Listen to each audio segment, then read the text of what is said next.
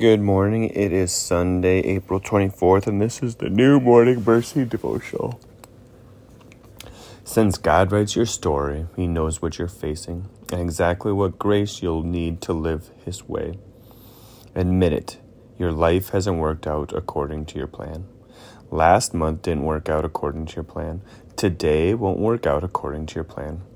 All of this is true because you aren't the author of your story.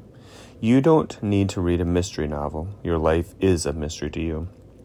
You and I don't have a clue what is around the next corner, let alone where we will be and what we will be doing a decade from now. But even though there is very little that we know for sure about our lives and our lives and we experience constant surprises along the way, we need not give way to panic. Yes, our lives are out of control, but that doesn't mean they are out of control. No, our lives are under the careful administration of the one who has the wisdom and power to be the great author of it all.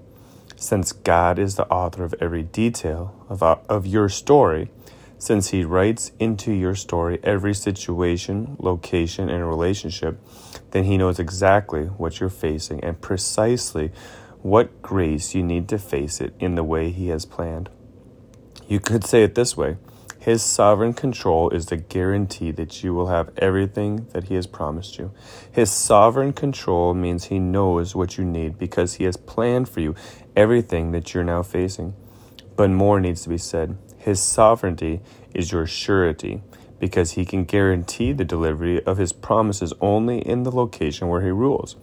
Because He rules over all things at all times, since He wrote the story that includes it all, he can guarantee that you and I will have what He has promised us in the places and at the times they are needed. Paul says it this way And He made from one man every nation of mankind to live on all the face of the earth, having determined allotted periods and the boundaries of their dwelling places, that they should seek God, and perhaps feel their way toward Him, and find Him Yet he is actually not far from each one of us. Acts 17, 26 to 27. Paul doesn't think of God as an out there and distant sovereign. He reminds us that because God is involved with every detail of our lives, he is near. He is so near that at any moment we can reach out and touch him. This means that every grace that you and I will ever need is near and available to us all. So reach out today. The author is near and he has grace in his hands. For further study and encouragement, read 1 Peter 1 13 to 25. Therefore, get your minds ready for action, being self disciplined, and set your hope completely on the grace to be brought to you at the revelation of Jesus Christ. As obedient children, do not be conformed to the desires of your former ignorance, but as the one who called you is holy, you are also to be holy in all your conduct. For it is written, be holy, because I am holy.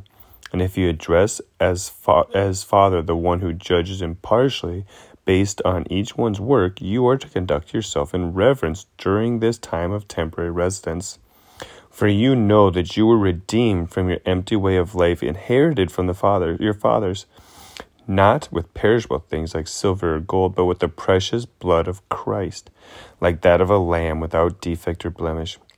He was destined before the foundation of the world, but was revealed at the end of the times for you, who through him are believers in God, who raised him from the dead and gave his glory, so that your faith and hope are in God. By obedience to the truth, having purified yourselves for sincere love of the brothers, Love one another earnestly from a pure heart, since you have been born again, not of perishable seed, but imperishable, through the living and enduring Word of God. For all flesh is like grass, and all its glory like a flower of the grass.